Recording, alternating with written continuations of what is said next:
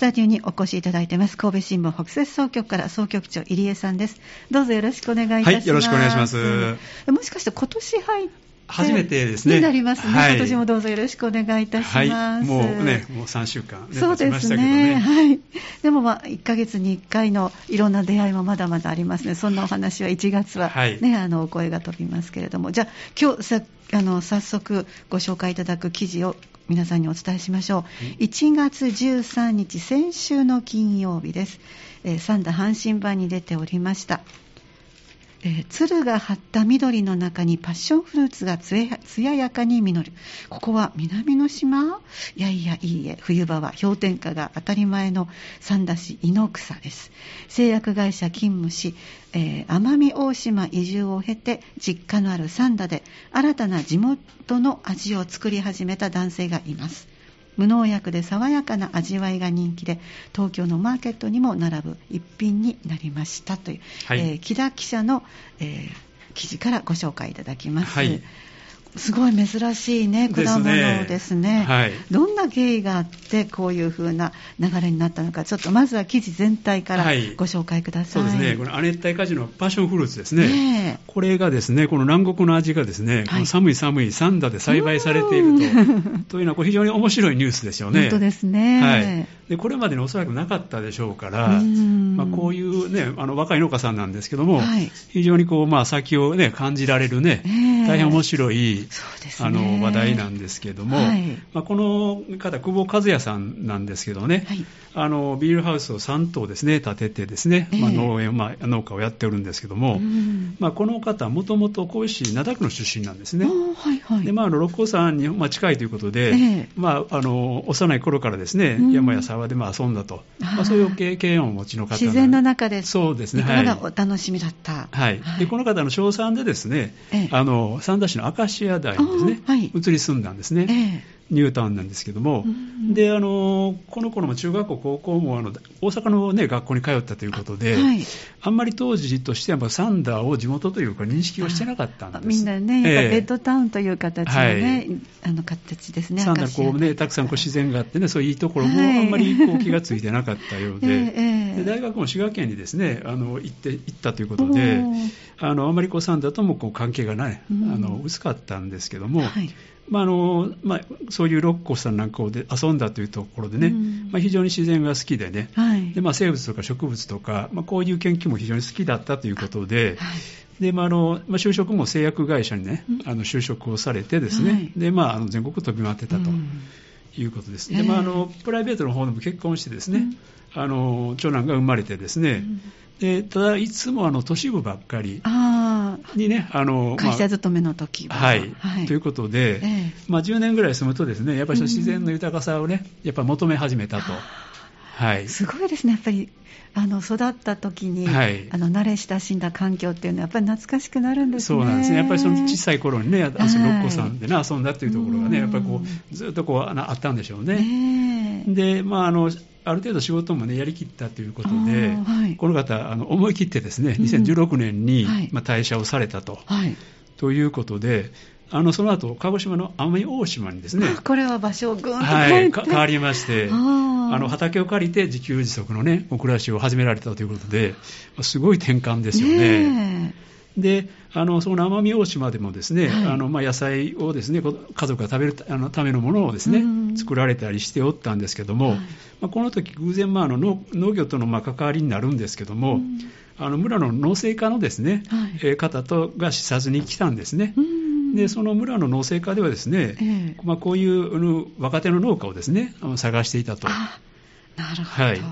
でまあ、村が管理している、まあ、自称農園でですね、はいまあ、そういう果樹をですね栽培してほしいということで、うん、あの話がですね、はいまあ、トントン拍子に進んでですねそして、まああのまあ、こういう短柑とかパッションフルーツとか、はいまあ、スモモとかですね、うんまあ、そういうものを、まあ、あの村の理事職員として働きながら、えー、マンツーマンでですね指導を受けながら、まあ、作ってきたんですけどもあタイミング良かったです ね, ですね、はい、でそれでそういうふうに、まあ、気がつけばあの本格的な農業にですね、うん、入っていたという方なんですけども、うん、またここからまたお話がありましてですね、はい、ねまだ三田に行ってないですね、はい、そうですねであの、まあ、永住、まあ、奄美大島に永住をね、まあ、考えていたんですけれども、はいええあの母親がですね、実家の母親が亡くなりまして、でまあ、あの残された父をですね、やっぱり一緒にいようということでですね、一昨年にせんじゅうにねんにですね、まあ、三田に戻ってきたと。ここで三田が出てきます。はいはい、で、えーと、その時にやっぱりね、だいぶやっぱ年齢を重ねているので、うん、今度はあの、まあ、その三田についてですね、えー、なんか非常にやっぱり農村部とか、まあ、豊かな自然があるということを、うん、まあ、再認識されてですね、えーまあ、あのニュータウンだけではなくてですね、まあ、そういう自然のいいところが残っているということを感じたそうで、まあ、ここにですね根を下ろして、まあ、農業でね、あのまあ、成りを立てていこうと、頑張っていこうというようなことを思われたようなんですね。で、あのその当時奄美大島で作ったですね、はい、あの果物パッションフルーツをですね、まあ、栽培すると、はい、そこがすごいですよね、はい、寒いところに、はい、あのあの鹿児島県の奄美大島で作っていたのを栽培しよう、はい、であのまあ、ビルニルハウスを、ね、さん棟建ててですね、はい、まあ、そこで作ってるんですけども、このパッションフルーツというのは非常にあのあの弱寒さに弱いそうで、でしょうね、えー、あの氷点下にどを下回るとですね、えー、枯れてしまうと言われてるんですね。そうなんですか、はい、ところが三田というのは非常に、ね、あの寒くって、はい、まあ、氷点下ごどになったりですね、えーまた来週なんかもまた寒波が来ると言われてますけど、ね、明日明後日のあたりもね、はい、可能性ありますよね。あ、今週ですね、はい、はい、であのそういうところでですね、まあ、あの非常に苦労しながらですね、はい、あの作られたんですけども、あの、まあ、三田市の、まあ、営農指導委員からもですね、うん、あの他のものを作った方がいいんじゃないかとかですね言われたそうなんですけども、まあ、あの一時にですねあのパッションフルーツ作られて、はい、であのまあ、この方非常にですねやっぱり丁寧に、ね、されているということで、あ、まあ、あの基本が変わってもですね、あ気候が変わっても基本は変わらないということで、あ、まあ、こまめに剪定をしてですね、まあ、あの手作業で人工授粉をしたりとかですね、うん、あ、はいはい、まあ、そういうことをされたと。